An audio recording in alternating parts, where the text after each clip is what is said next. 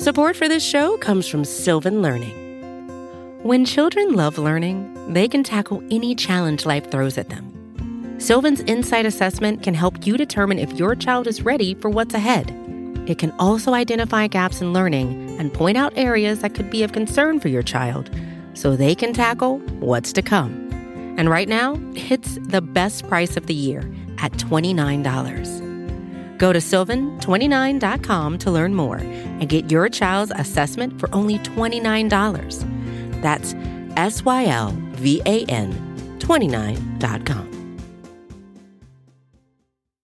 Now, he's an athlete. Um, great ball. He got great ball skills in the air. Uh, he's super fast. Uh, he's a little. He's a little not. He's not too much on technique sound though. You know what I'm saying? He, he's a little um, hit or miss. You know what I'm saying? Like he, he's either all the way on, he's like not on at all. So, um, but he's definitely a great athlete. Complete. Boyd brought down by Diggs. We talked about one guy needing to step up for the Cowboys. Can a guy do it? Diggs. There it is on the way. Maher's kick. It's good. Cowboys win it.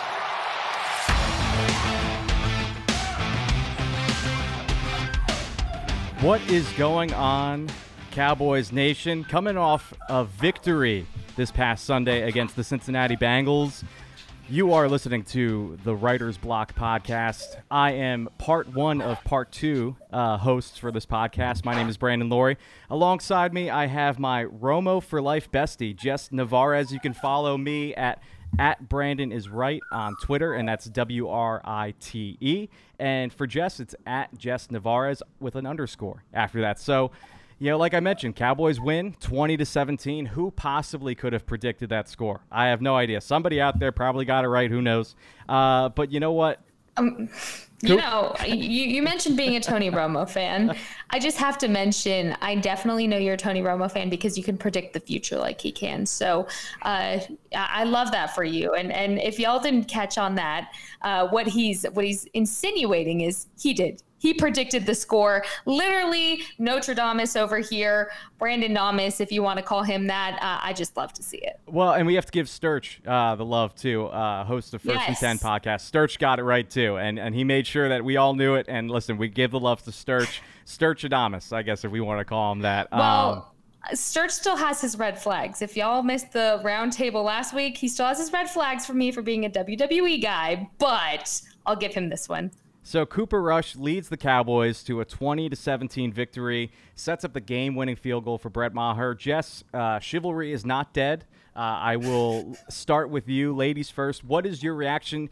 Uh, you went to the game just like last week, and it was a different outcome. Maybe you did something different to let the Cowboys win this time. What was what was your initial reactions?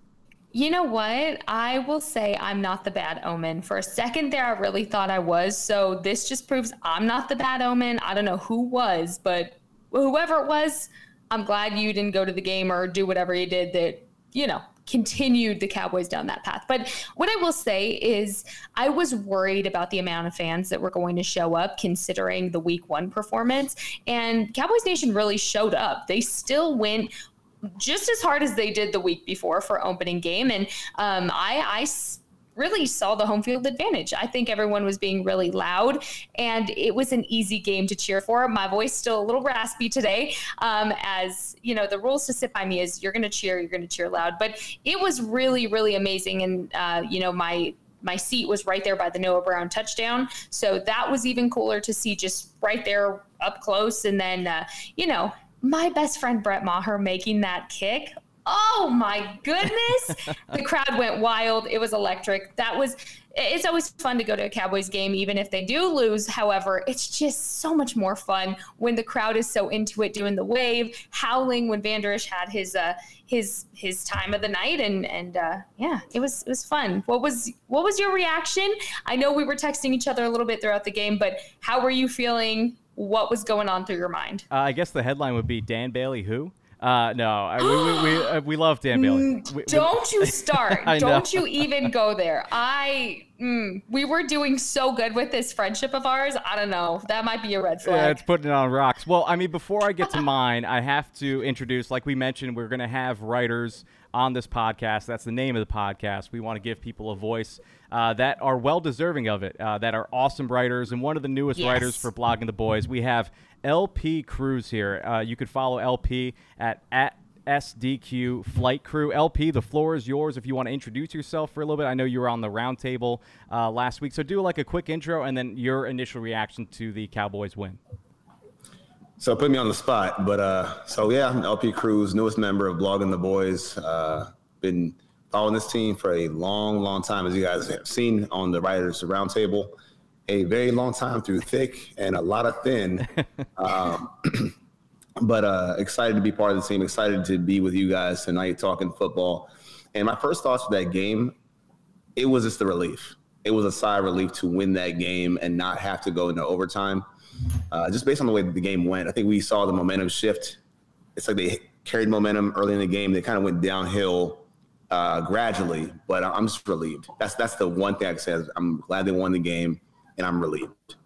Also, LP, don't sell yourself short. You're basically like a Twitter legend. If you follow any of Cowboys Twitter, you know who LP LP is. Like hands down, I was so excited to see when you got on BTB because I was like, oh, I followed him for years. This is so cool. So I'm fangirling a little bit. I'm not gonna lie. Uh, you're basically a Cowboys Twitter goat. So don't sell yourself short. Appreciate that. Thank you. Thank you. well, uh, and, and, I mean, I have to yeah. say, when I came on blogging the boys, Cowboys lose to the Buccaneers. You come on and Oof. they win to the Bengals. So, I mean, maybe you're Ooh, the good you luck charm. I, it's listen. I, am not a conspiracy theorist, but I mean, the, the stars are definitely lining up. Um, really, it, yeah. I think for for me, it was. Uh, just smarter game planning. I think that the overall theme from last week was that Kellen Moore didn't plan properly for this offense to to deal with the Buccaneers, and there was no rhythm. And it seemed like right out of the gates, Cooper Rush goes down the field and they score a touchdown. Beautiful pass to Noah Brown. I'm sure we'll get into all of that, but it just seemed like that the tone was set very early on, and Mike McCarthy came out said he was going to be a little bit more involved in the offensive game plan. So maybe that had something to do with it, but. Um, I, I, just I really felt like the offense took a step forward. Um, they did struggle a little bit in the second half, but really to get out of the gates against the AFC Championship Bengals, uh, that that was super important to me to see, and I'm happy that I saw it. I know Jess, for you, the big thing that you were looking for uh, last week to improve on was penalties. I don't know if you want to touch on that. I know where there are a couple costly ones, but the number was down, so I guess overall, I guess that's a good thing, right? You know, I, I'm here's the thing. I never want to see penalties in a game. However, I'm understanding that you're going to see some, you know, inevitably you're playing with a younger group here. You're you're going to see some penalties. I think what really hurts me the most is that six of the points that the Bengals had on the board were from penalties. And so to me, it would have been an even better game if you didn't have that six because it wouldn't have come down to the Brett Maher field goal winning the game for you. It basically would have been sealed a little bit earlier on. Um, so, so my issue is that is is when you have the penalties that are costing you possibly the game that's the issue is do not allow those penalties to get uh, the other team a step ahead of you and getting those points on the board. So that's my issue with the penalties. I didn't expect a perfect game from either uh, the offense the defense or special teams. However like you said there was definitely improvement and um, I, I think coming off of the Bucks week, that's all we wanted to see, right? Um, was the improvement on the offensive side of the ball, especially the chemistry. I think was definitely there. I think there was smarter play calling.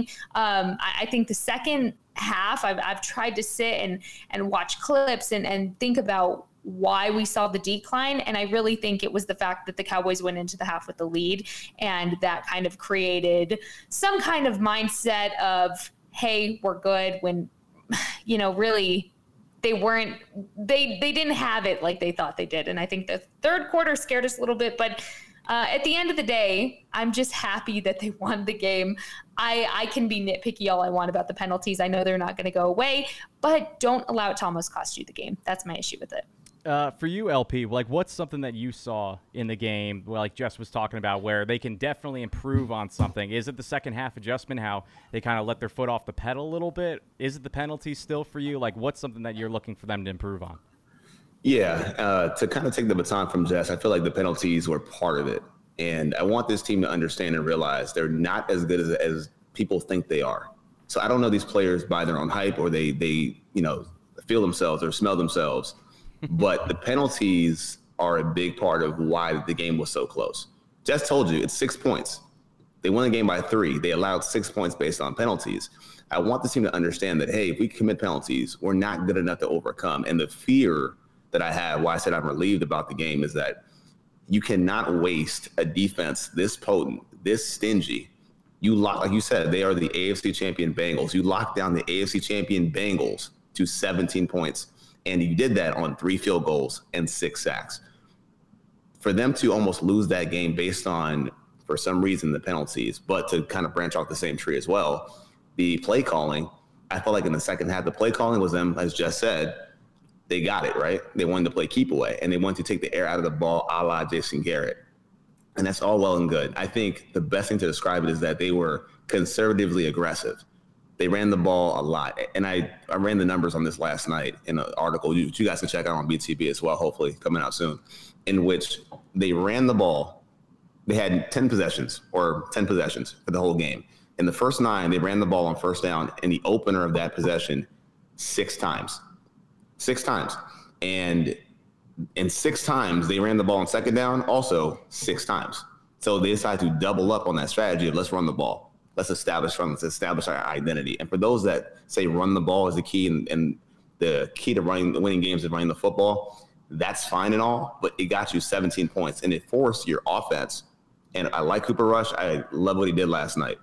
However, Cooper Rush, when he was tasked to throw you back in the game or make a play with his arm, the near misses are very alarming for me. So hats off go to him for a good performance, but you can still see where if they're asking Cooper Rush to carry them with their arm, it might get them in trouble, which may justify the conservatism. But again, relief, relief. I am Marshawn Lynch thankful to win that game. Well, and you brought up a great point. You know, the defense, I think, is the the really big takeaway for this game. And like he mentioned, Jess, uh, you know, six sacks, forced fumble. The the one stat I saw that was pretty amazing is that they've only allowed two touchdowns through two games to the Buccaneers offense and the Bengals offense, which uh, were at the top of the league last season. So for you, what has it been like to watch this defense really just take that next step from last season. And they might not be getting all the takeaways that we saw, and that might come down the line, but that this mm-hmm. defense is really dominant uh, moving forward and something to kind of hang the hat on for the team.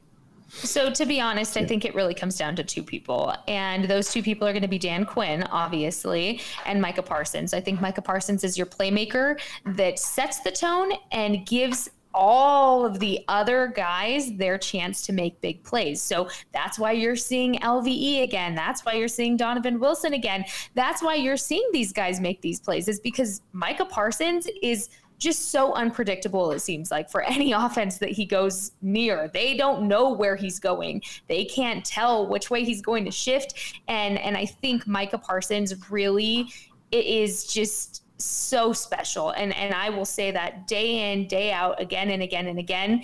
Um, and and all credit to Dan Quinn for the defense that he has built. And not only that but the culture and the chemistry he's built around that defense. They all play for each other. They all step up what they need to. And it is just so clear. Maybe we didn't get the interceptions that we you know were hoping for to uh, really see the Cowboys get this game. But again I I really think a lot of that's going to come with time. And keep in mind, similar to what we saw on the offensive side of the ball, they didn't get the preseason snaps. So I think those kind of things will come along more and more as the season progresses. And, and I think the interceptions will come. I just think in the meantime, they're paving the groundwork for what is going to be crazy scary come mm-hmm. December mm-hmm. football. Yeah. And when it comes to Micah Parsons, and as I just already mentioned for me on Twitter, um, I'm a person that's very hyperbolic, uh, a lot of metaphors and, and, similes and such. But one the comparison was made about Micah Parsons, and credit to my guy uh, at Mark D's Corner on Twitter, where he showed me a graphic and he made a comparison of Micah Parsons, Derrick Thomas, and Lawrence Taylor. Um, again, it's a, it's a reach, it's a leap, but and I don't remember Lawrence Taylor that well, but I do remember Derrick Thomas, and that's a fair assessment to me of a disruptive force, a force of nature on defense of Micah Parsons. Micah Parsons, I said it before, he's a top five player in the NFL right now. And might I add, is probably your DPOY this year on this path. And I'm not a guy who's driven by defense. I'm a offensively inclined type of person, but this man is incredible. And like Justin said, no matter where you line them up, defenses had to account for him. And what I talked about before the game was the Bengals offensive line is not the best. They are brand new. They are they're store bought, but they're still learning, you know, who's doing what, and the communication can be hard. He jammed their communication so poorly yesterday that a guy that we overlook in Dorance Armstrong got two sacks based on that. Dante Fowler got a sack and I think a forced fumble, as you had said before. Somebody like Micah Parsons is a key person. He's a force of nature. And in the pregame, just, you know, I was talking to Brandon about basketball and my basketball takes. Um, but if you heard the term in basketball gravity of Luka Doncic and Steph Curry, the term gravity of a player is so dynamic that he pulls guys in. That's Micah Parsons. He's a dynamic, gravitational force at defensive and or wherever you want to put him at.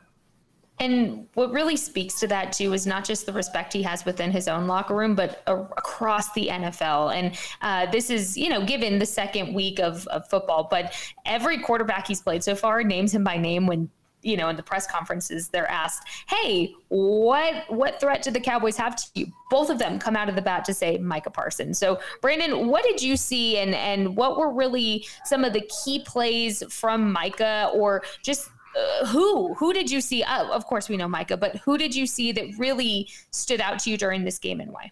You uh, you guys kind of both touched on it. I, I, really want to just lock Dan Quinn in the star and never let him leave. Uh, I don't know if that's possible. Uh, it seems like I know Tony Romo. He mentioned, and the way he said it in the broadcast seemed like to kind of catch my ear a little bit. He said, you know, this is a guy who's going to be, you know, the next uh, next head coach in the offseason.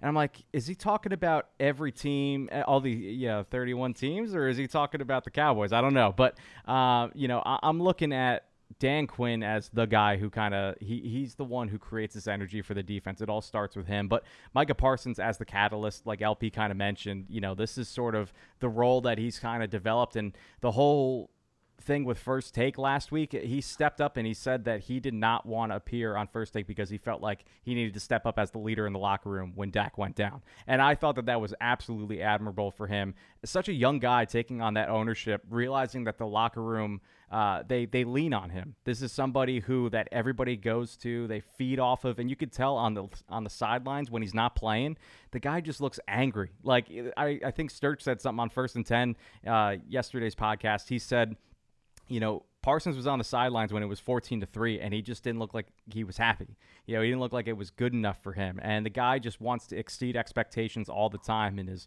locker room post game. He said that, you know, he's worked hard this offseason to improve his game. He mentioned that last week, and it just seems like he keeps harping on it because he wants us to know, like, he is the deal. He's the real dude. And I think that just seeing him play, uh, Aisha Morrison uh, mentioned something on your podcast, uh, Jess, Girls Talk, Boys Talk. She said that when we were younger and we saw Demarcus Ware take over for the Cowboys, we didn't really wrap our heads around how dominant of a player he was. It's like, oh, Demarcus Ware getting another sack. That's awesome. You know, great job. But to see Micah Parsons play in this generation where uh, offenses are just pass heavy, you know, and, and where a guy like him could just be placed all over the field is just something special to watch. And I love watching him play and his attitude on and off the field. So, uh, probably biggest takeaway for me is just his continued success moving forward. And you kind of touched on something that I wanted to get into next is sort of like the turning points for the game. And I'll start with you. There were a couple things that I wrote down on here, you know, the going for it on fourth down on the first drive uh, the defensive stops that we saw throughout the game. Trevon Diggs, third down stop on the Bengals' last drive before the Cowboys went down and scored the field goal. Um, you know, Dalton Schultz's fumble. Like, did that stop the momentum? Like, all these things that could be a turning point. Jess, what would be ones that you're kind of looking at saying good or bad would be a big turning point for you? Yeah, I'm I'm gonna go with going on it, going for it on the fourth down in the first quarter. I I think that spoke volumes to the amount of trust that was given to the offense as a whole, but especially Cooper Rush. This is your backup quarterback, and you're putting that much trust in him to go for it early on. I think to me that set the tone for the amount of trust that really, you know, Kellen Moore and Mike McCarthy had for the offense. I think that can go such a long way, and it can be so overlooked, uh, especially how early on in the game it was. They didn't need to do it, right? But the fact that they said, "All right, no, we're we're going all in. We're we're doing this thing." I I didn't expect it. That was the thing was I truly expected them to try to get a penalty at that point, trying to throw off the Bengals, get their easy first. That's what I thought was happening. And then I actually saw Cooper Rush getting ready. I was like, "Wait, they're going for it?" And that took me back, especially considering, you know, that's that's not like the Cowboys to be doing that uh, so early on, I think, and and really most NFL teams because most teams would not have gone for that fourth down. I'm sorry, they just wouldn't have. It ended up being worth it. It put points on the board. So I I think that gave Cooper Rush, the offense uh, as a whole, just the confidence boost that they needed to continue to have the chemistry and and uh, connection that they did throughout the game. But LP, what was yours? And I hate to be that guy to reach for the low hanging fruit, but it's sitting right there. I mean, right there, and it's the fumble by Dalton Schultz. Unfortunately, um, because you have a team and Cowboys Nation understands this. We know what the here we go again feeling feels like. So we're sitting there, and I myself, I'm sitting there in the recliner. Now it's a recliner. I'm sitting there like almost over it. Like I'm sitting there like hanging off of it, the edge of my seat in a recliner, because I got tense. And I felt that here we go again. This team has not done anything for a while. They're very, they're very stagnant. And all of a sudden they find something, a little bit of rhythm, a little bit of momentum. And I believe on that drive, they were very aggressive. I think they had a first down play action for 24 yards to CeeDee Lamb. So they found something right away and they get down near the red zone, which is, you know, Maher range more or less, right? 35 ish yard line. And then the fumble happens. And it's like, okay, here we go again. And it just felt like now instead of putting that game away, because I felt like they scored uh, a field goal there, the game was pretty much over at that point. In, in my mind, that's how I, I looked at it. And I just felt like that changed the game. It made us feel nervous. The Bengals found confidence. The Bengals found confidence. Uh, and I have to reiterate this. These are the AFC champion Bengals. So they felt confident in themselves. And while they gained confidence, I lost all of mine. So I lost, you know, I, I, lost it for a second, literally lost it for a second off that fumble. And I think that was the major turning point where the game felt like it was in doubt for me. Did you fumble off of your recliner? Oh yeah, I, I hit the ground. I hit the ground in anger. Brandon, what about you? I, I, mean, that's a great point. I, I wasn't really looking at it that way. I did think it was a big turning point for the game, but looking at it as yes, they were moving down the field, and you figure maybe they would have scored a touchdown and really put the game away and never really left it to chance. But I think the Trevon Diggs uh, third down stop, you know, it's almost like pick your poison with his skill set. Now that he's three years into his career, the guy, okay, you know, maybe maybe not getting the interceptions that he was last season. I think that they will come, but and he was very close on a few of them yesterday. Uh, but just to show the instincts and him watching tape, seeing that he really cares about what happens for game planning during the week, and he's really focused in that. The you know, out of the flat third down call that they had for uh, the Bengals to Tyler Boyd, I, that was a beautiful play call. Uh, I thought that if he didn't get to Tyler Boyd Boyd would have been up the field. It probably would have been maybe closer to the 40 yard line because nobody was really close by. Uh, and the fact that he jumped on the ball so quickly and made a sure tackle, didn't lean in with his head or anything.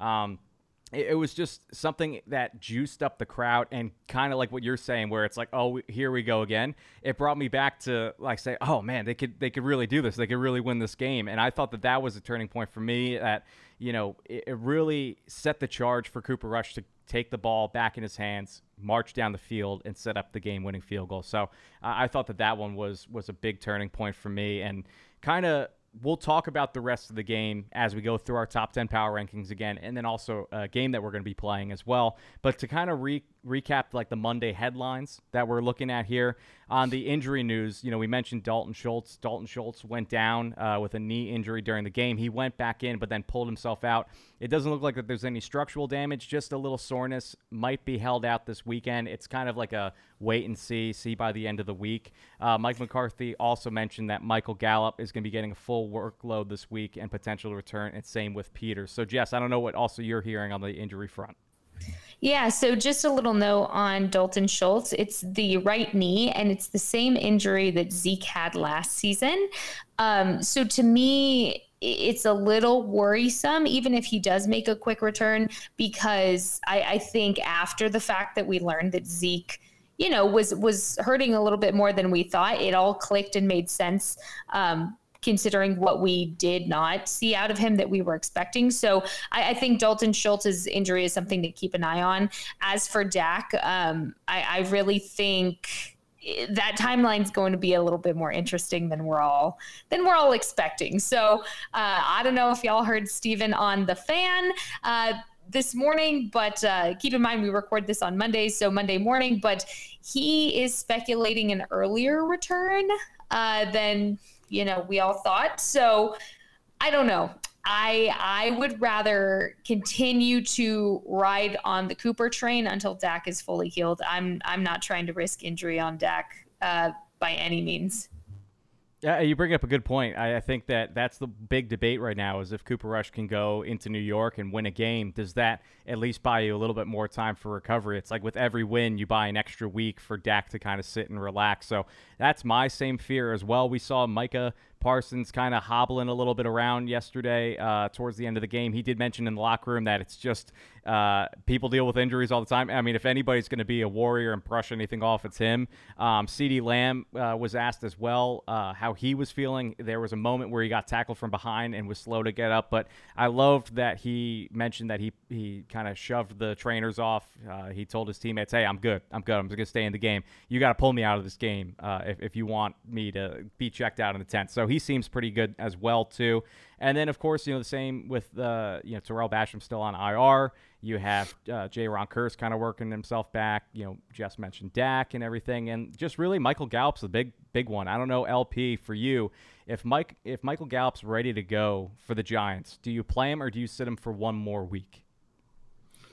So my thing, thing when it comes to players is if they can go, let them play. I've always been like that. I, I always had that approach. Even when, I mean, I'm not a, a pro athlete or anything like that, but if I could go, I'm going to play. Uh, and I, and I know Jess said about Dak Prescott, and I, I get it. And you want to protect the franchise, you you protect the fortune. But if he tells you he can play, he plays to me. But that's not how the Cowboys operate, and I get it. Um, with the trainer, they they they want to see their guys fully healthy. But I feel like, and I've said this before when it comes to games, I don't take any game in NFL for granted. So where it's easy to say, okay, let's let Dak rest and come back, and Cooper's handling it. The margin of winning and losing games is very thin, and it was yesterday as well, if we're being honest. So I feel like if Michael Gallup can play, Dak Prescott can play, go right ahead and play because at this point they're sitting at one and one. All of a sudden, if your guys come back and they're healthy enough to play and you're performing way better than you expected, now we start talking about something beyond just you know, a division title. Maybe it's more than that. Maybe it's seeding for the playoffs. So I, I feel like if players could play, let them play. Let them play because teams must game plan for a healthy player like Dak Prescott or Michael Gallup. So let them play. I think something about Michael Gallup too that um, you know, in the excitement of him returning, a lot of people forget that his workload are is not going to be the Michael Gallup we saw pre-injury, right? So um, I, I think if they if they want to play him, to play him in and and kind of ease his way in, I wouldn't have an issue with that. I think uh, he's been taking part in practice. He was in pads for the first time last week. So I, I mean, hey, I'm with you, LP, when it comes to Michael Gallup. If he's good to play, he's been rehabbing. He's he's been doing what he's he needs to do to get back in there uh, as soon as he can. With Dak, I I just I have such a hard time with Dak's injury because you know it, it's it's your franchise quarterback it's it's his throwing hand and and so i i just want to continue to see how his uh rehab progresses, if you will. I know he's supposed to get his stitches out this week, so we're still in that seven to ten day period that Mike McCarthy had mentioned, you know, last week for his resting period, and then going from there. So, um, yeah, it's it's an interesting take. But Brandon, how do you feel? Which which side of the fence do you lean on with that? I I think uh, the win yesterday definitely put a little bit uh, things at ease for me. There's not this feeling of pressing, like, oh my God, we got to get everybody back right away. Uh, I think, Jess, we talked about this last week, you and I, and how we saw Chris Godwin go down. And it wasn't with a knee injury or anything, but it was a hamstring. And it's almost like maybe his conditioning uh, wasn't as good as it could be because he was trying to get back and he didn't practice in like a full regimen of the offseason. And that's the same fear I kind of have with somebody that we didn't really touch on in the injury side because he's not really injured, is uh, Jason Peters. You know, is for him, he's still working his way back. He didn't have a off season. He's you know going to be working out in pads and kind of revamping. I don't know if it's going to be working with the team per se and team period, but you know he's still working his way back. And I don't want somebody like that who can be dominant, who could really help, like you mentioned, LP, to help with this sort of playoff push, get injured early on, and then all of a sudden he's lost for the season. Um, you know, so for him, I, I, think rest a little bit. But if Michael Gallup's good to go, I, I, trust him. I trust the doctors. I think that that you know for them they've had a great relationship, and the doctors for the Cowboys are uh, the best of the best. So if they say he's good to go, I don't see why he couldn't have 10 to 15 snaps um, on Monday night against the Giants, just like what Jess said, kind of to ease his way back into it. Not a full, you know, 30, 40 snap, you know, count, but something where it's like 10 to 15 snaps, just get his feet wet, um, maybe stretch the field a little bit, but a lot of quick passes, stuff like that, and just just get down. Uh, you know, you don't have to be fighting for any yards, just just get down, and um, you know, I, don't know. When I think about Jason Peters, and we could touch on this a little bit before you go into our top 10, with how well the offensive line played yesterday, and they weren't perfect by any means, but definitely more improved. Terence Steele was a lot better. Uh, Tyler Smith continues to improve. Matt Farniok um, is is serviceable as of right now until maybe a Connor McGovern comes back. LP, I'll start with you. Do you think Jason Peters has a spot on this line right now, or do you think he's just going to be a pretty good swing tackle? That's a decorated player with a lot of skins on the wall who is, in my mind, from what I've seen, people that I trust on Twitter, your, your Don Ownings of the world who watch film, say he's a plug and play player. If you want this team to be at their best with no drop off, you must play Jason Peters. It's it's that simple. Um, and I think with this team, they're better suited right now to run run block versus pass protect. Jason Peters can pass protect very well, even at 40 years old. I believe he's 40 years old. So if you want to get the most and maximize the most out of your offense from the running standpoint, but also from the passing standpoint, which is vital, I think you have to get him in, which means, of course, who gets moved around. Um, and to his credit, I think he's been a great, great option at left tackle. He's been everything that we expected, and who came in, Tyler Smith, I'm talking about, who came in not with the best appeal to the fans. He's been great at left tackle, but some believe that he can be even better at left guard. And if that's the case, and that gives you that opportunity to learn, then why not? Why not cross train him to, to be a great guard and have a good left tackle? So yeah, by all means, please play him.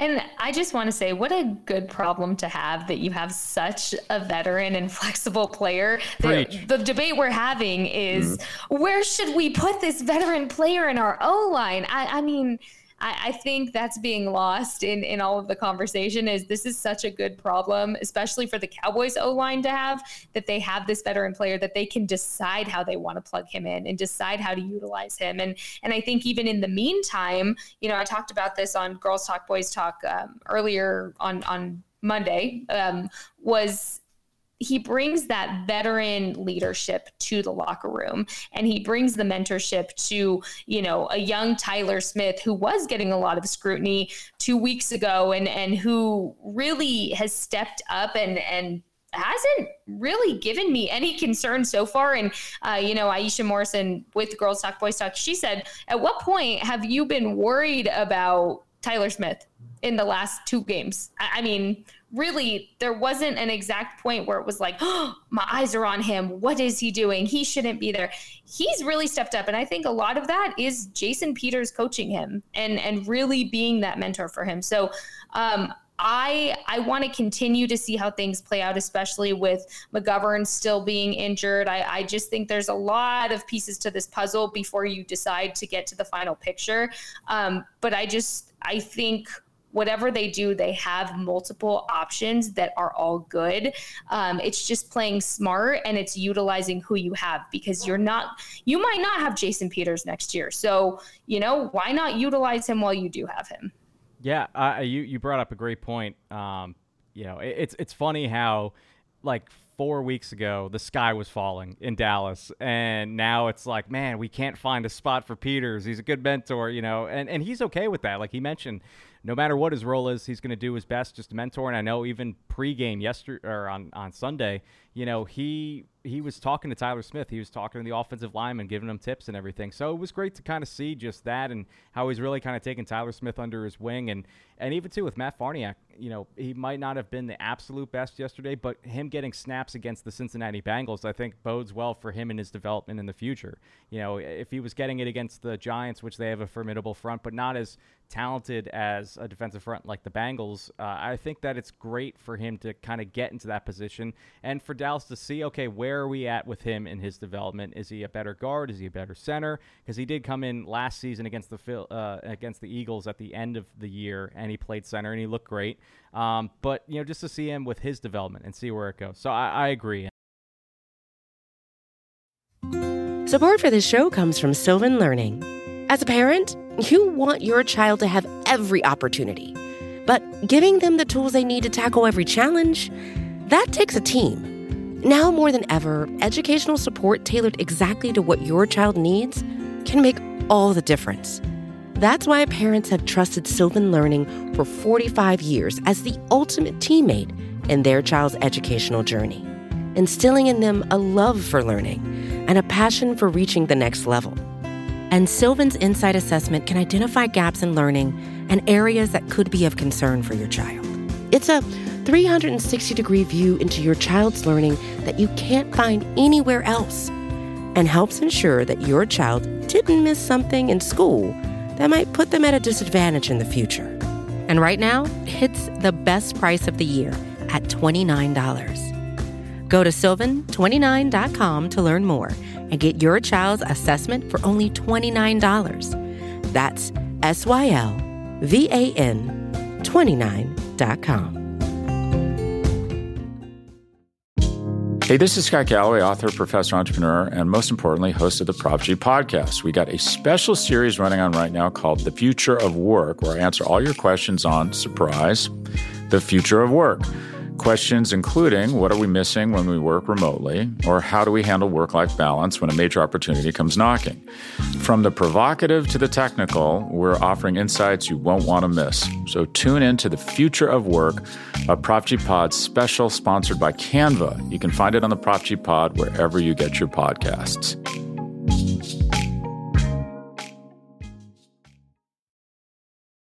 We'll transition to the top 10 power ranking. I think that, you know, we've been sitting on it long enough.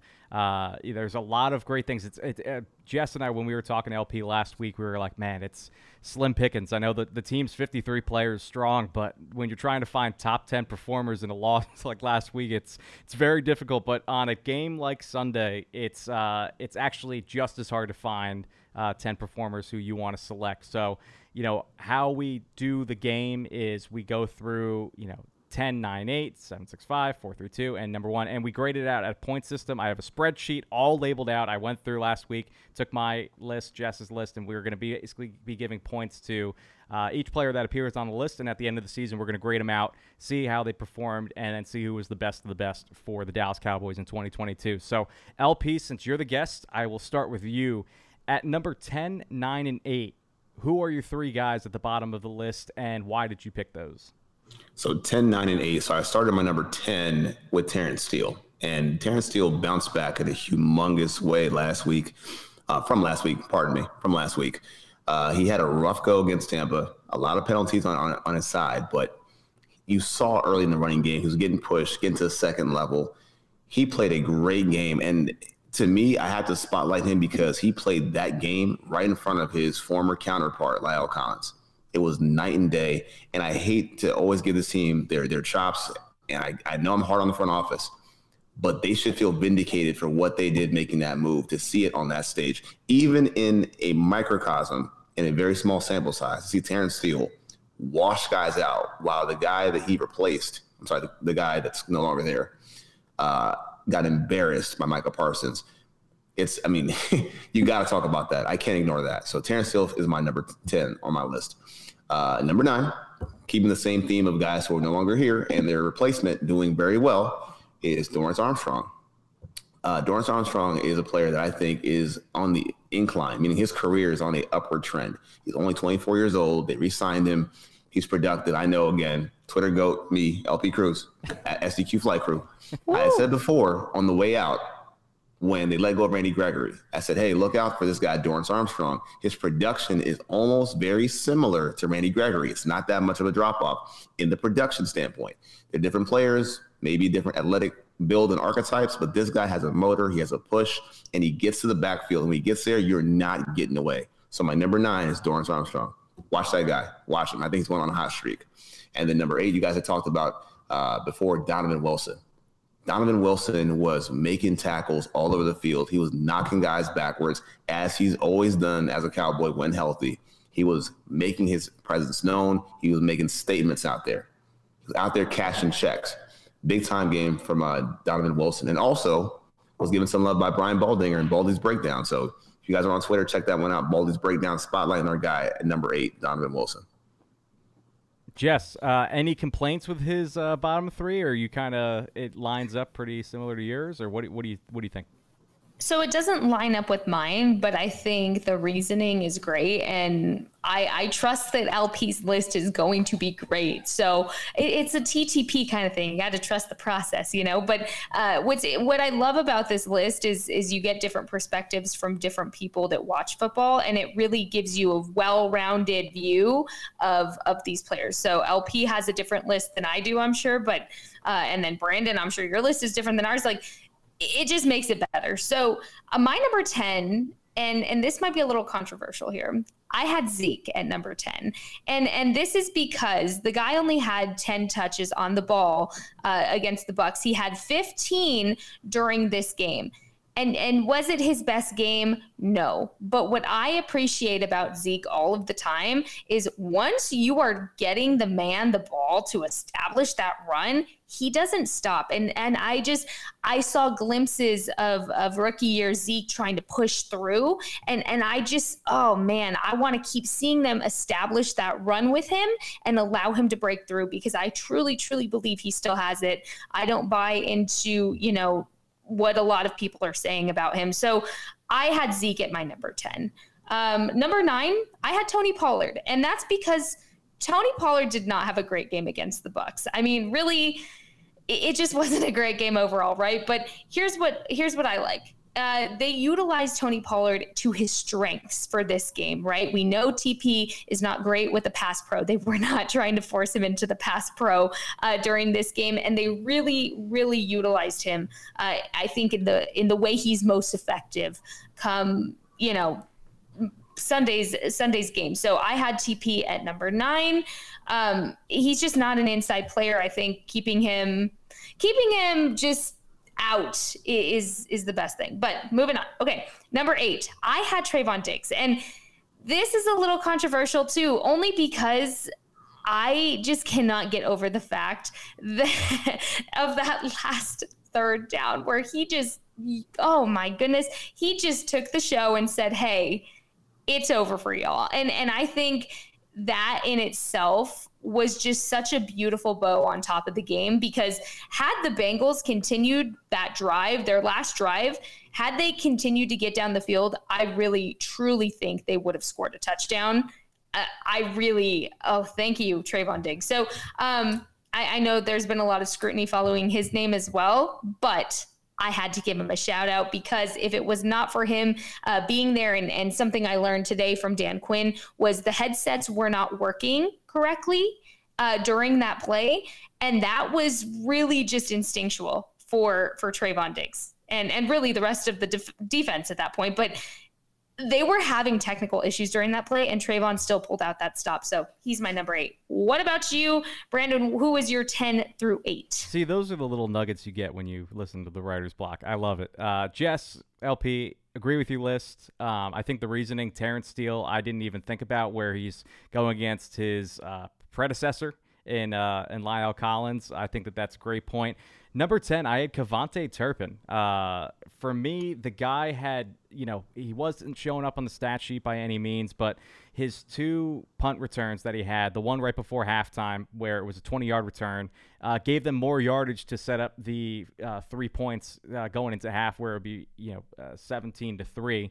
Um, and that was just huge. It was, and if he if he juked out the, I think it might have been even the long snapper. If he juked out him, he probably would have been still running.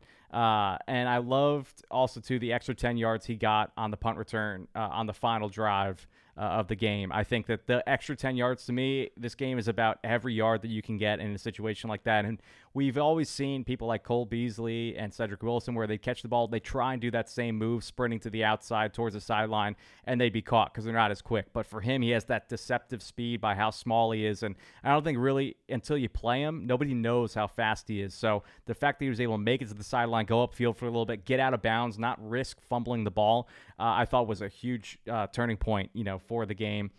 Number nine, I'm giving some love to CeeDee Lamb. Uh, I don't know if he's higher on your list, but for me, it's it's a huge comeback for a guy who was dogged all week.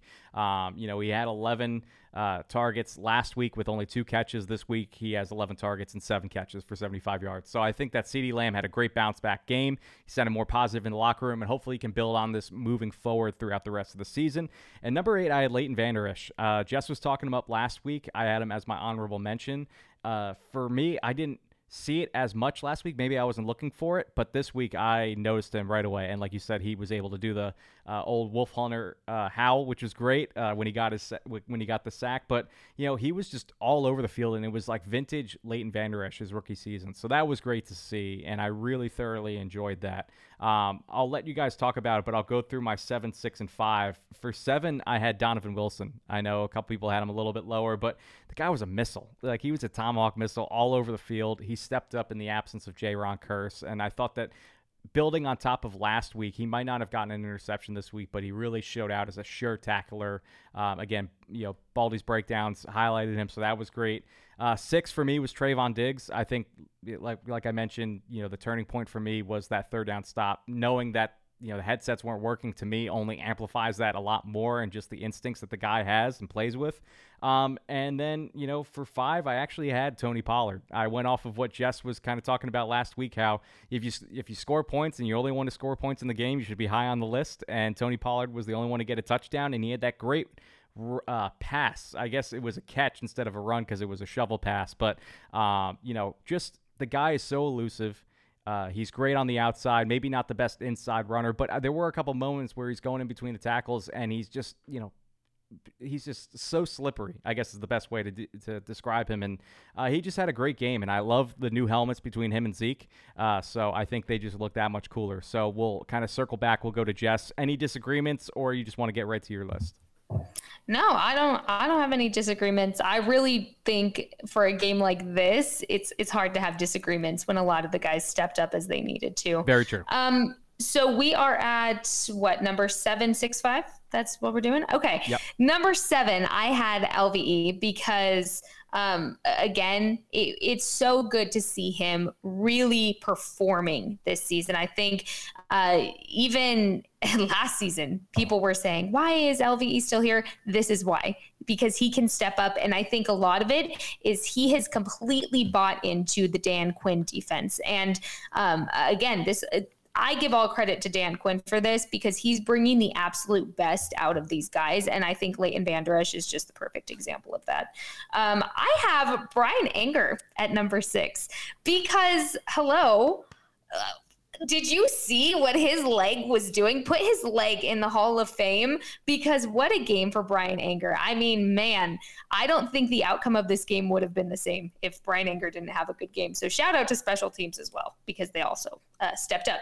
Uh, and then number five, my best friend Brett Maher, I give him credit where credit is due because he won us the game with that 50 yard field goal. Um, given I would have had him a little higher in my list, I'm just being critical at this point. It, it veered a little bit for me. It veered a little bit for me that was like, oh no, that veer oh, that's a little worrisome. But he still made it. He's come in clutch really these last couple of weeks. And this game, uh, again, coming in clutch. So I had him in at number five. I know a lot of people, never me, uh, never me, counted out Brett Maher as, as the option to come in as the kicker. And I, I just really think it's it's great to see the improvement he's made since his last round in Dallas. So again, I just want to point out I've never been one to doubt him ever. He's incredible and he is money. So number five, Brett Maher. LP, who you got? So my uh, seven, six, and five is very similar to yours. Uh, for me, I, I, got Tony at seven. Uh, and for all the things you said about Tony Pollard, he'd be a lot higher if he got more chances. And the reason why he's lower is I feel like they needed to play in the second half, and he might have been that spark, but he was kind of suppressed based on them trying to manage having Zeke in the game as well. So it kind of works both ways, I would say. Uh, but I say I haven't have met number seven, Tony Pollard. At six, I have Trevon Diggs too. I think we have the same thing. Diggs was huge in that game, and Diggs had a lot of near misses, as you said, Brandon, before, where he was just a hair off, very close, very close. And I'm, I'm with you. I think the picks will come. I think his instincts have gotten even better somehow of playing the ball in the air. So I think he was very critical in the game. And we talked about the third down tackle, but I also believe he made a second down tackle on Joe Mixon before that play. It's not going to get talked about. It's going to get swept under the carpet. But I got to go with my guy, my hometown hero out here in Maryland, my guy Trevon Diggs. He's six on my list, and then uh, Brett Maher five too. Uh, and and Brett Maher's that guy. And and I hate to do this. I'm like that movie that has obvious product placement, but uh, Transformers. Uh, but Brett Maher was on my list as well uh, in my uh, game. Sorry, sorry, five stars on BTB, and it's because of what he's done it's the obvious kick. But he's been, as I said, he's been perfect throughout this season. And I mean that in a literal sense, perfect. Eight touchbacks. You have his extra points are good. And that was his, the problem last time he was here with extra points. So he's perfect on extra points. He made the huge kick that was 50 plus yards. Yeah, it was a little close. Okay. Sometimes it's better to be lucky than good. And he was very good yesterday. So he's number five on my list. So Brett Maher, number five. Shout out to you, sir. And also, I like that you said Bryan Anger because Bryan Anger was also key. He's not on my list, but he was key. So shout out to special teams, shout out to him, Brett Maher, and our guy Anger Management. Good stuff. Good stuff. I also just want to point out you you mentioned uh, Brett Maher being perfect. It's it's because he is. So I, I just uh, I have to throw that in for my best friend because he's he's my best friend. But all right, Brandon, you're up next. Who do we got? Oh man, I, I, and I gave love to special teams last week, and I feel like Jess was looking at me like rolling the eyes a little bit. But it, it, and I, I want to point. Actually, no, I'll point it out a little bit later. A uh, little tease for that. But uh, for for four, three, and two, I, I got to start with with Noah Brown um, at number four. The guy has stepped up two weeks in a row now as the leading receiver. And not only that, but his connection with Cooper Rush. Um, they came into the league together in 2017, and you could just, it was so evident uh, from start to finish on the first drive, end of the game the guy not only had five catches for 91 yards and a touchdown, but he was also the personal protector on all the punts. And you don't really see a leading receiver play special teams. And the guy, and he spoke about that uh, in you know his his locker room. It's like in his locker room press conference. Um, he said that that was so important to him to still be on special teams and be the leading receiver. It's something he works hard for every single day. He's finally getting his opportunities, and I love to see that. Uh, at number three, I have the man himself, Cooper Rush. Uh, I think that the expectations were so low for him coming into this game. Uh, he really stepped up. Who doesn't love an underdog story? The guy is now 2 0 uh, for his NFL career. Uh, it seems like he always sets up number 19. Uh, maybe maybe that's what, what happens now. Um, but, you know, for him, he didn't play a perfect game. I would have had him higher on my list because of how crucial he was on that opening drive in the end of the game.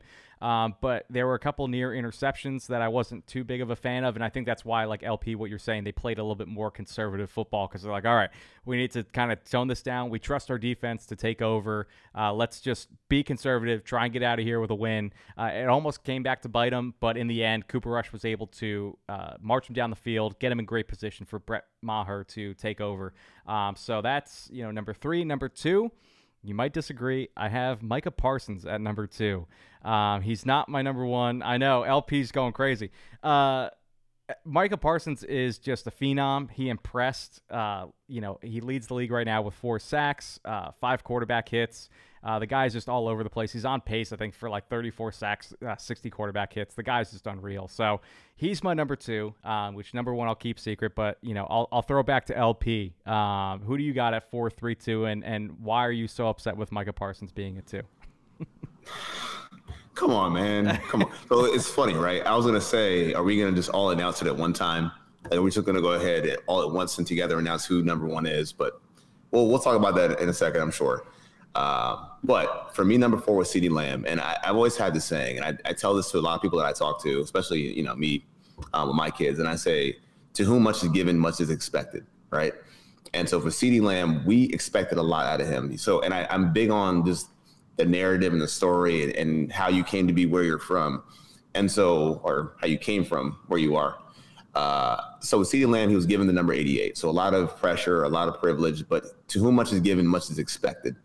And with CeeDee Lamb, he was given a lot of flack last week, a lot of heat last week. And it came from the loudest voice in that in that in that building, in that organization, uh, maybe in the NFL, maybe in all the NFL, Jerry Jones. And to come out like that and play and perform, like you said, it was seven catches on 11 targets, 75 yards, and they were critical, big time catches. The, the first down catch for 24 yards, the huge catch on the game winning drive. CeeDee Lamb came out and he did what he had to do when his back was against the wall, at least in my opinion. His back was against the wall. When you talk about a guy, can he anchor our, our offensive uh, attack? Can he be a number one guy? He may not be a number one guy, but he has number one characteristics in having the heart to go out there and perform in that situation where they thought he'd be the only viable option in the passing game. So respect to him, and he belongs in num- number four on my list. Uh, now I have Noah Brown, and I didn't even know about Noah Brown being the personal protector on the punts. I wasn't even aware of that. But Noah Brown has been that guy since he came to the Cowboys who's worked really hard. And we've always thought that Noah Brown has talent and Noah Brown is a contributor and he can be a major contributor. It's taken a long time to see it, but the way Noah Brown went out there, and it's just the first catch, the, fourth and two, a fourth and two catch and a ball that wasn't a perfect throw, but a, a catch that he had to make. He makes that play. He then makes a great grab in the end zone for a touchdown. Then the tip drill catch on the game winning drive. I mean, I can't tell you how big that was for them to be in position to win the game if not for Noah Brown. So Noah Brown was huge, and even CeeDee Lamb was so effusive in his praise about him and saying, "We are just happy for him. We were just happy for him." And I feel like even with CeeDee Lamb saying that, like so many of Noah Brown's fans feel what CeeDee Lamb was saying that we were just happy for a guy who worked so hard to be so dedicated to covering kicks, to take, to, I mean, taking his lumps, even being a blocker. Right? We know Noah Brown is a, a, a run blocker. So he's known for everything but catching passes, and he goes off like that for almost 100, 100 yards. So yeah, man, I mean, he deserves my number three, no question, Noah Brown. And then number two, I have Cooper Rush. And for Cooper Rush, I know that we've been critical of how he played, and we've been critical of just could have been better. Yeah, we could have, we could have been, but you know what? He was prepared to play. He was prepared to play. So I may have things to say about maybe his performance from, I guess, a physical standpoint, maybe a decision making standpoint. But you may question the decisions, but you can't question what he was seeing and he was being very aggressive. He wasn't scared. He wasn't conservative. He took his chances and he played a great game and he had that trust in him. And we saw this before with him because Cowboys Nation wanted to replace him after he won a critical game last year. So to do it again, it's key. It's huge, man. It's it's huge. So a lot of praise goes to Cooper Rush, and he belongs firmly on my number two on my list.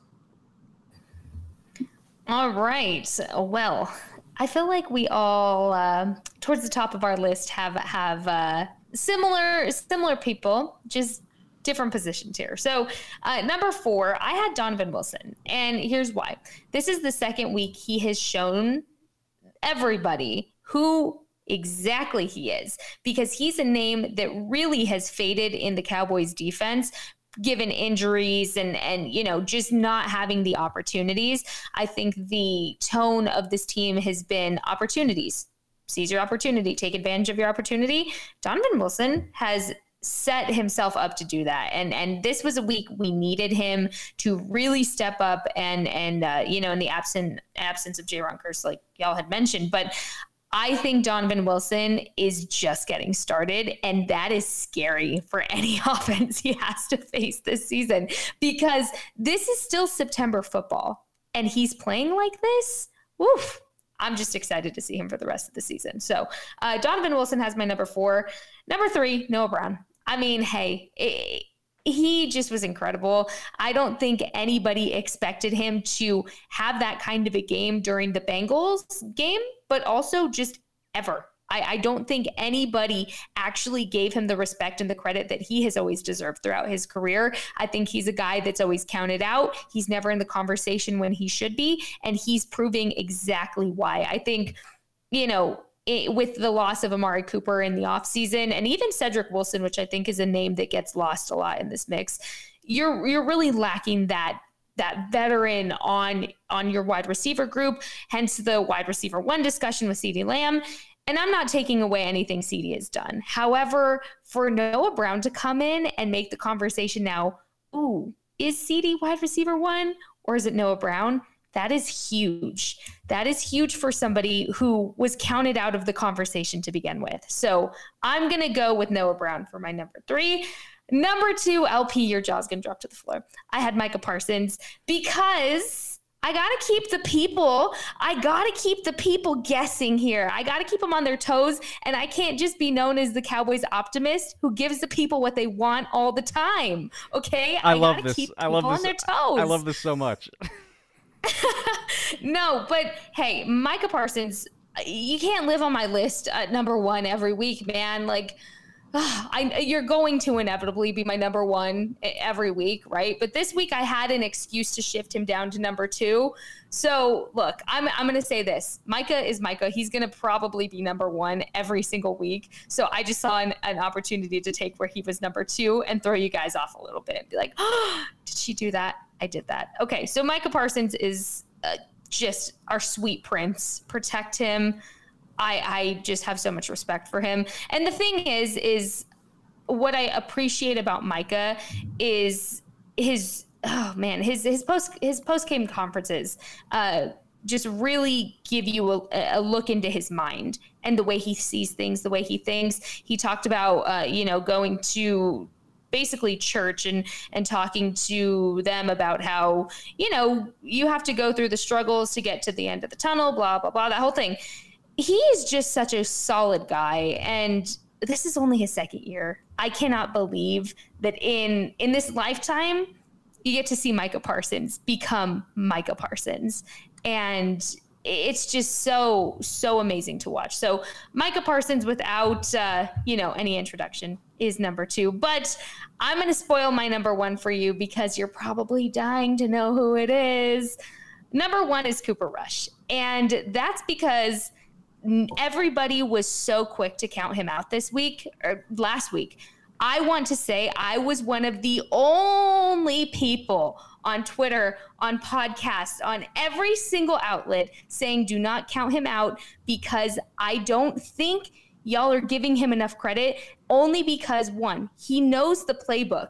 He works with Dak all the time. He got the preseason snaps. He has the chemistry with the offense. And I think despite all of that, everyone still said, "Oh no, I don't I don't want to see what Cooper Rush is capable of." They were so quick to count him out and I think what he did was not a perfect performance. I I think it it was it was a great stepping stone for what he can do but I also really think that he went into that game with the best composure a backup quarterback can have. And I think that's going to be very overlooked is the composure that this man has. I mean, even during the post game presser, they were like, Are you even happy? He's like, Yeah, I'm, I'm happy. But it, here's the thing I just have so much respect for him going out there and being risky. Some of those passes he was throwing, that shows you the amount of trust he has in the wide receiver corps and that they have in him. That's all I'm going to say. Cooper Rush is my number one this week. So that's where I'm going to drop my mic. Well, we'll throw it to LP first because it looks like he's been sitting on us uh, saying Micah Parsons is number two. Uh, I don't know if that means that he's your number one, but LP, I'll throw it to you because it looks like you have something to say. y'all gave me the bait and switch. I'm sitting there playing my bingo board. There, okay. so remind me to never play fantasy with you guys because you guys are are like the poker face smokescreen king and queen out here. But uh, I mean, it's to me, it's Micah number one. I mean, it's on the jersey. He's he's the number one twice over. Like he he's the one man. I mean, okay, I love that. This. I love just, that. I'm I'm tossing gems at you guys, but not really. I, I think for Micah Parsons, he and I really I say I say it with such conviction. And again, I have to preface you, I'm not a person who's really a defensive guy. But there are players that you see, like Jess said, every now and then in your generation, like, wow, that guy is incredible. Is incredible. I saw it with Ray Lewis. I saw it with seeing it with uh, Aaron Donald. This is that kind of defensive player who is just so explosive in every level of the defense, where you can put him somewhere and okay, go to town. Anywhere, anywhere. It can be from the inside, from the outside. He can be a weak side linebacker one play. He he could probably play safety for you. Like he's just so dynamic. It's just so explosive. And we talk about the on the field portion of Micah Parsons. That's him on the field, and that's enough to tell you about him. But you talk about him, and he is one of these players that, like Dak Prescott, and I think he's a perfect uh, counterpoint to Dak Prescott. He just understands it and he gets it. He gets it. Like you, you talk about when Dak was a rookie, Dak just understood everything and Dak just said the right things. And Dak was put against a lot as a rookie from not the football field, but the, the interpersonal stuff, the interviews, the conversations. Um, and Micah Parsons just can just go anywhere. Just he just talks and he leads and he commands a room. Think about what his defense was. And I know I'm talking about narrative. I know we're, we're talking about just our top tens for right now. But Micah Parsons is your present and your future.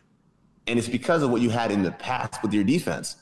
This defense, in the time that I've been around, and maybe a couple years ago, I mean, for a time or two, they sucked. They absolutely sucked. And this guy walks in, just walks right in the building. Think about 2020. Think about that defense in 2020. And this guy just walks in the building and commands the entire defensive roster. And he just gets, he understands. Even him, and I, I know you, you can might be a, a kind of wavering on how you feel about this, but Michael Parsons saying to Undisputed, no, I'm not going. I'm not going. And to paraphrase it, my team needs me. That to me is number one alpha dog mentality, and that's leadership in spades. And he's a phenomenal player. And I'm telling you, he's an absolute phenom. But as a leader, oh yeah, he's that guy. He's the one. He's the one. Again, the one twice over. He's the one, Michael Parsons. I love your passion, and I know Jess. You know, we've both been smiling this whole time. We we saw this passion on the roundtable when you first uh, debuted on the BTB network. You know, last week, and you're right. Everything you said is exactly who Micah Parson is. Uh, Jess said he is our sweet prince, but Brett Maher is the king. He is my number one. I love myself some Brett Maher. Uh, his three kicks, he's three for three on the season, and they're 50 yards plus. The guy has been unbelievable since he took over the job. Mind you, the, the kicking job last season was part of the reason why Dallas lost uh, a couple games. And it's just, we, we've been in this sort of kicking cycle of not being able to find the right guy since Dan Bailey left, since Brett Maher kicked his way out you know, of uh, kick Dan Bailey Ooh, out. That was good. I know. I tried That putting it good. together. I tried. That's Uh, good. But you know, Brett Maher, his second time around, like LP, you were talking about stories. You were talking about narrative. How about a comeback story? This guy was ran out of Dallas. You know, he he for Kai Forbath, it's like, nope, this guy's not it. You know, he's missing field goals. He's missing extra points. He's not our guy second time's the charm. Everybody loves a comeback story, and he's back, and he just he he beat out two guys that he wasn't even here competing with in the first place, and then all of a sudden he's just you know uh, kicking field goals, getting touchbacks, and everyone's like, you know what, this is the guy. And I have to respect the front office for making this decision because normally what they would have done in the past is just sit on Lirim uh, Hajrullahu or Jonathan Garibay and say, you know what, we'll go through the gro- the growing pains, and then you know I thought they were going to be going through like five or six different kickers this season. I thought it would be that bad until they found the guy. But pretty Brett Maher was just sitting out on the street waiting for us to call him.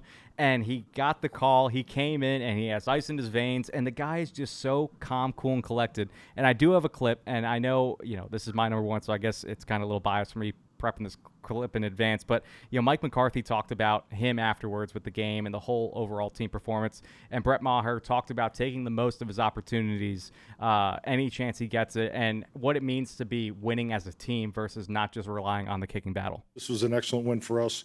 Uh, I'm just so happy for our players, you know, especially you know the time and energy because we all have the same amount of time, but just the time and energy and focus they put in the end of game situations and and to go down and win that at the end of the game. Brett, I mean, I'm so happy for Brett. You know, he gets gets to come back home here and he makes the game winner. So we actually gave him the, the game ball here uh, at, at, in the locker rooms. back here and to there win it team. but now you're back and Yeah. you've won a game for this team. Is that rewarding? Is that I mean, how does that feel? Uh, every opportunity is rewarding, uh, to be honest with you. Um, I'm happy to, to do my part with this group. Um, the guys in the locker room are awesome. Uh, that this whole game was um, a ton of fun to be a part of. This whole locker room is a ton of fun to be a part of. So I'm embracing the ride and, and doing my part. Um, I guess I don't see it that way. Uh, there was 60 minutes of football that was, you know, really good on both sides of the ball um, and on special teams as well. So I feel like I did my part uh, today and continue to do so moving forward. Uh, a king leads by example, and the guy just just is humble pie. Uh, I, I, love him so much. Uh, Jess, you know, she she talked him up last week. Um, you know, she's best friends with him, but I'm I'm best bros with him as well. Uh, I have to give the number one spot to my man Brett Maher. Look, I will eat crow all day because everyone that knows me knows I was not a fan of this when it happened during the off season. I really didn't know what to expect, but he is a completely new kicker compared to what two years ago, and and I think he's just getting better and better. However.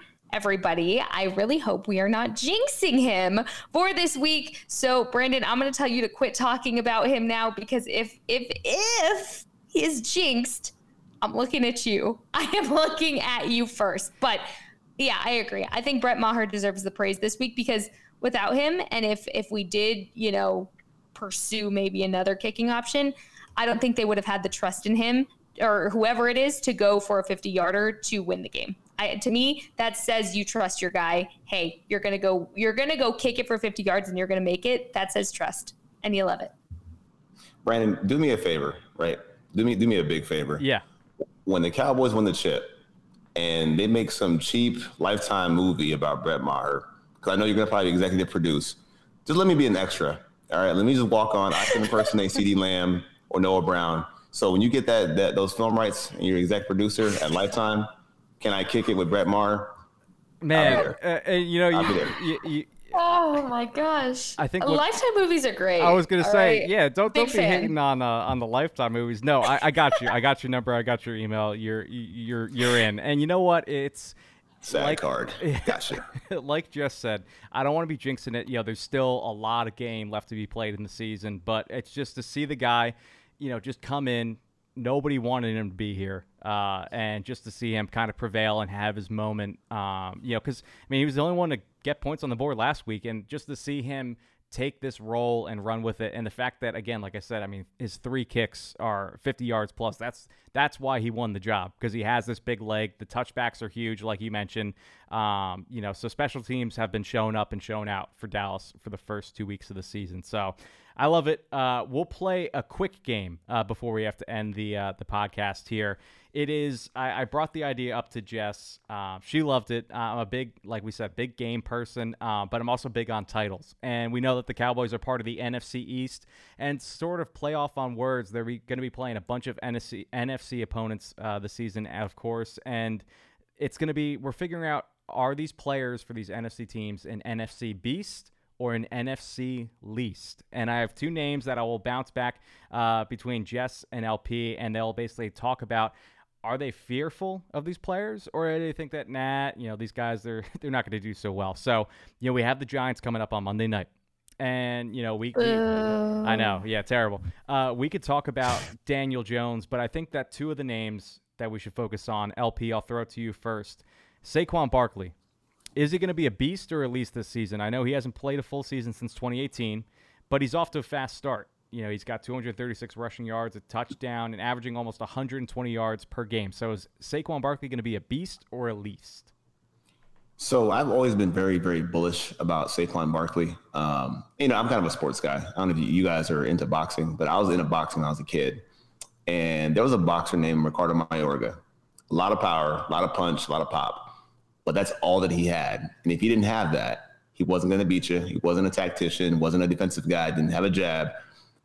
That's who Saquon Barkley is to me. Is if he doesn't have that home run hit on you, that's all he's going to do. He's going to run into the back of the lineman's butt. He's not going to push the pocket or push the pile. He's not going to protect very well. He's a fantastic athlete, but this defense and how they're performing and how they're playing against the Cowboys and the rest of his season – let's see him against tougher competition that can actually stifle the run, that can muddy up the waters, that can actually play from sideline to sideline to prevent these big gains. So I'm going to say least on Saquon Barkley. Oh, that's a hot take. I love it. Uh, Jess, I'll have you, you know, talk about that briefly, but your name for a beast or at least is Kadarius Toney, the rookie from last season. He had his best game last year against the Cowboys. So can he do it again on Monday night? What do you think? Well, the way you set up that question, obviously, I'm going to say no, being me, right? But uh, you know, I I'm forever going to be very bad at this game because I'm always going to have one answer. That's going to be NFC least. Because here's the thing when you have a team like the Cowboys, okay, uh, which we all know, we all love, we all watch faithfully. I mean, I hope if you're listening to this podcast, um, you're a Cowboys fan. But I just think that the Cowboys can really stop most teams uh, that they come across. Now, that being said, when you're dealing with a wide receiver and the Cowboys defense, do I think any wide receiver in this league really has that great of a chance? No, I think the defense is too great. So ask me maybe if the defense has a bad game, my answers will change. But if you're asking me about any kind of wide receiver in the NFC East that I think could be a threat to our defense, by NFC least. And also, Daniel Jones was throwing the ball, so I guess that plays a factor into it too, right? There you go. Uh, we'll snake back, going with the Commanders. Uh, first time team name for the season, changing the name on us again. Uh, it doesn't have to stick with players. Jess, Ron Rivera, is he going to be a beast this season and lead the Commanders to a playoff spot, maybe more so than the Eagles? I know they lost yesterday, uh, but you know Ron Rivera, sort of on the hot seat. Um, what do you think? I've always been uh, a big fan of Ron Ron Rivera. Um, I, I, really I've never hid that. I think he can be a great coach with a great team um, around him. I just don't think that this is going to be his season to really show the kind of coach he's capable of being, right? So I think Ron Rivera is going to be an NFC least for me only because you look at the NFC East as a whole and I think the Commanders are really less of a threat than they were in years past. Um, you know, you have the Eagles who really did step it up during the offseason. You have the Giants who are currently leading the NFC East somehow, some way. So I'm going to go NFC least. But again, I'm not very good at this game because that's always going to be my answer for the most part. Even though I do like Ron Rivera, sorry, I'm going NFC least, my guy. Well, and, and, you mentioned, you know, we talked about the Giants, we talked about the Commanders. Uh, forgot to mention up at top, John Ridgeway was claimed by the Washington Commanders, uh, so he's with them now. And Jalen Smith is back on the practice squad for the New York Giants. So seems like division rivals are kind of trying to stockpile Cowboys players for whatever reason. Uh, get some. They notes. just love us. They uh, just love the Cowboys. They just want to be the Cowboys. Like, just say it already. Yeah, exactly. Uh, for you, LP, I'm gonna give you a, a softball, a what they say, a, a meatball uh, throw. Uh, Carson Wentz. What do you think? Is he going to be a beast this season? Finally, turn the corner back to his MVP caliber Eagles days, or is he going to be a least and uh, kind of crumble like uh, we know him to do in the previous seasons? So I was motioning to a softball because I hit it out the park. But this guy, uh, Carson Wentz, hitching your hopes on Carson Wentz is the worst play in football. Uh, Carson Wentz has gotten by off of one season for his entire career, but Carson Wentz will always exhibit those same things that plague him as a quarterback poor mechanics, bad decision making, and playing way too much hero ball. You look at the defenses that are in his own division the Cowboys, the Eagles, the Giants those do not bode well for him. And albeit they have good supporting cast, there's good supporting talent. Curtis Samuel's uh, kind of proven himself a little bit. You have Antonio Gibson, McLaurin, and surprise player Jahan Dotson. When it gets down to the nitty gritty, and you have to put pressure on Carson Wentz, he's being tasked to carry an offense. It does not work out well for him. So he's going to be my NFC least. So maybe I'm like Jess. Maybe I'm, I'm going to call the same things over and over again. But Carson Wentz, least. Muy poquito. Muy poquito. It's funny how I saw the stats for today, uh, of course, before the Monday night games were played, that Tua, Carson Wentz, and Joe Flacco are your passing leaders uh, so far in 2022 through two weeks. I was like, what world are we living in? it just doesn't make any sense. Uh, you know what? We're kind of running down on time here. Let's keep it to either being the beast of the East or least of the East. We'll kind of end on the Eagles. They are playing right now as we're recording this. Jess, I will throw you the name of Jalen Hurts. What do you think? Is he going to be a beast, finally take that step forward, become the franchise guy, or is he going to be gone next year by being the least? Look, I'm just going to say I I think we will see another season after this one um of of of him. But do I think he's ha- going to have great games against Cowboys? No. So I'm going to keep it short and say uh, NFC absolute least here. It's the Eagles. What? What else do you want me to say? Really? You're not going to get much out of me here.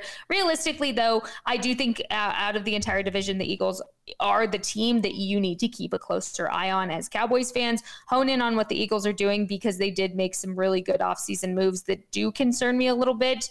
Um, so I would say, if anything, just keep an eye on the Eagles. Don't don't count them out completely, but you can still talk your smack if you would like.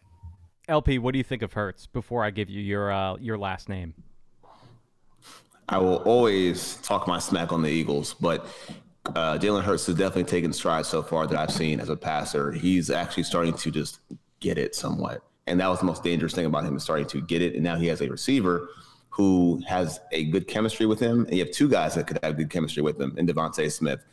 Uh, I do think, based on what that team has around him, and when it comes to the Cowboys, he may be a problem.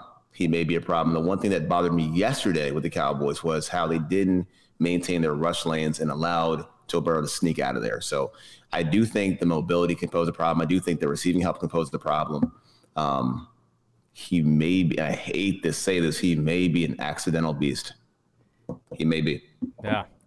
That's what I'm worried about. I'm worried about the mobile quarterback. It just seems like that's always Dallas's kryptonite on defense. But the last name, uh, it's sort of like if if the Eagles can pull it all together, it seems like it's going to be around this guy, which is Miles Sanders.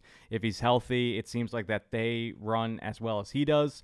Um, you know, the running game ended up being really good for the Eagles last season, and kind of the big reason why they made it to the postseason. So Miles Sanders for you, LP, a beast of the East or the least of the East.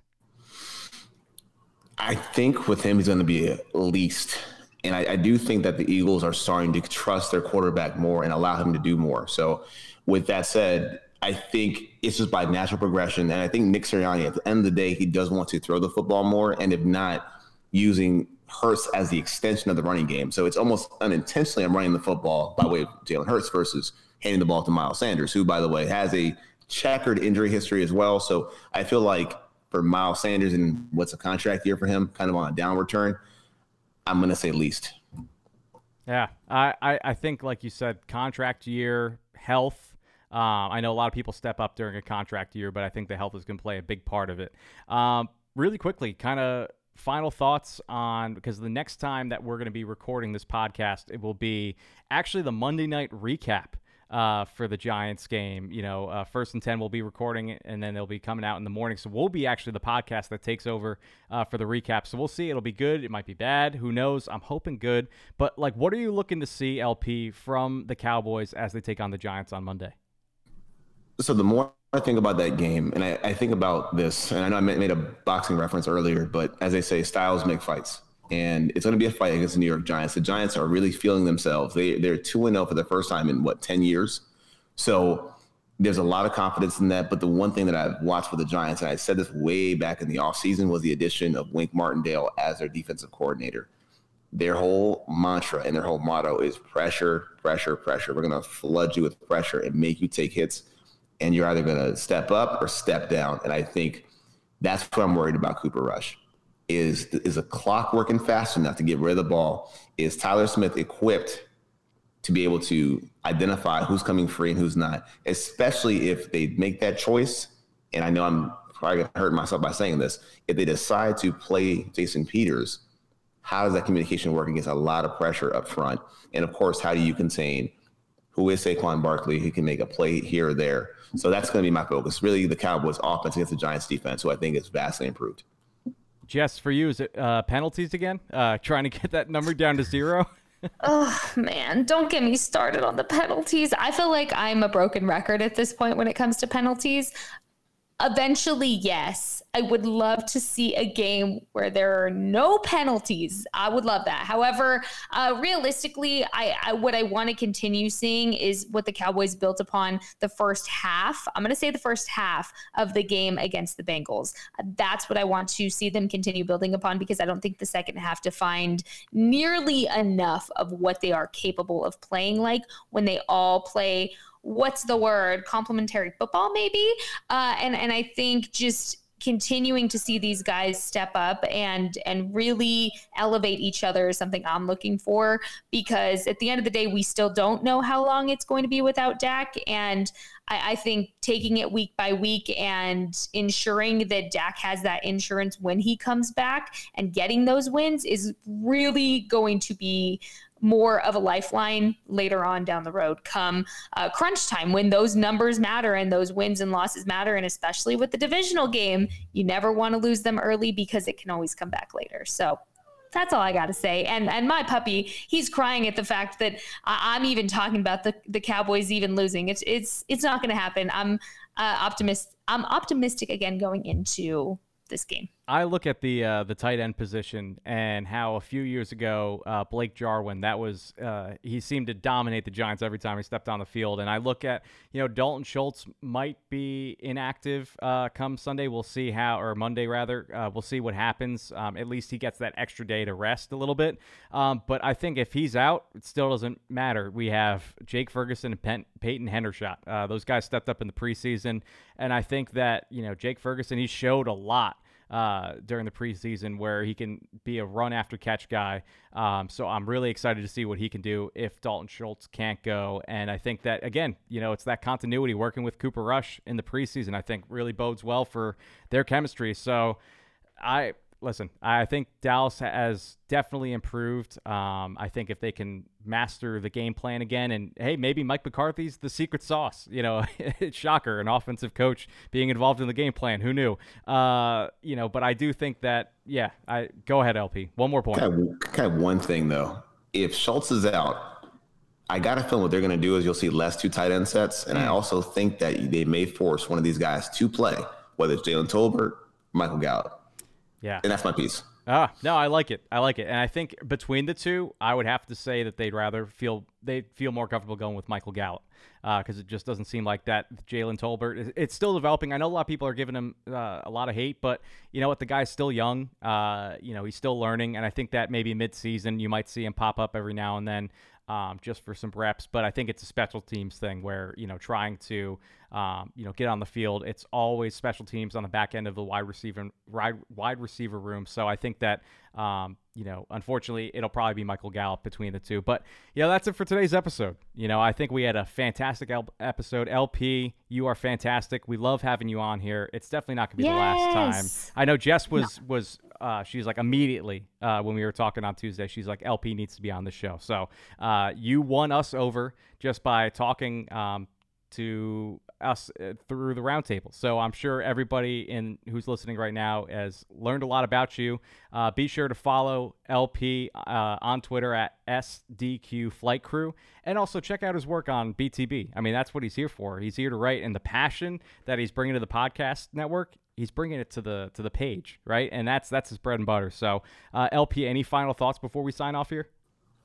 Nah, guys. I mean, thanks for being here. I had a blast talking to you guys. It's always talking to fans with a different perspective than me, especially uh, with Brett Maher at number one. So, oh yeah, Cooper Rush. So, all right, shady. Don't be shady, LP. No, oh, but man. really, thank you so much for coming on. And and like I said, I've been a big fan long before you were on BTB, long after. Uh, long after this episode. So, yes, this will not be the last time you see LP on here, but thank you guys so, so much for tuning in. And we will talk to you after Monday Night Football Cowboys Giants next week. See you then.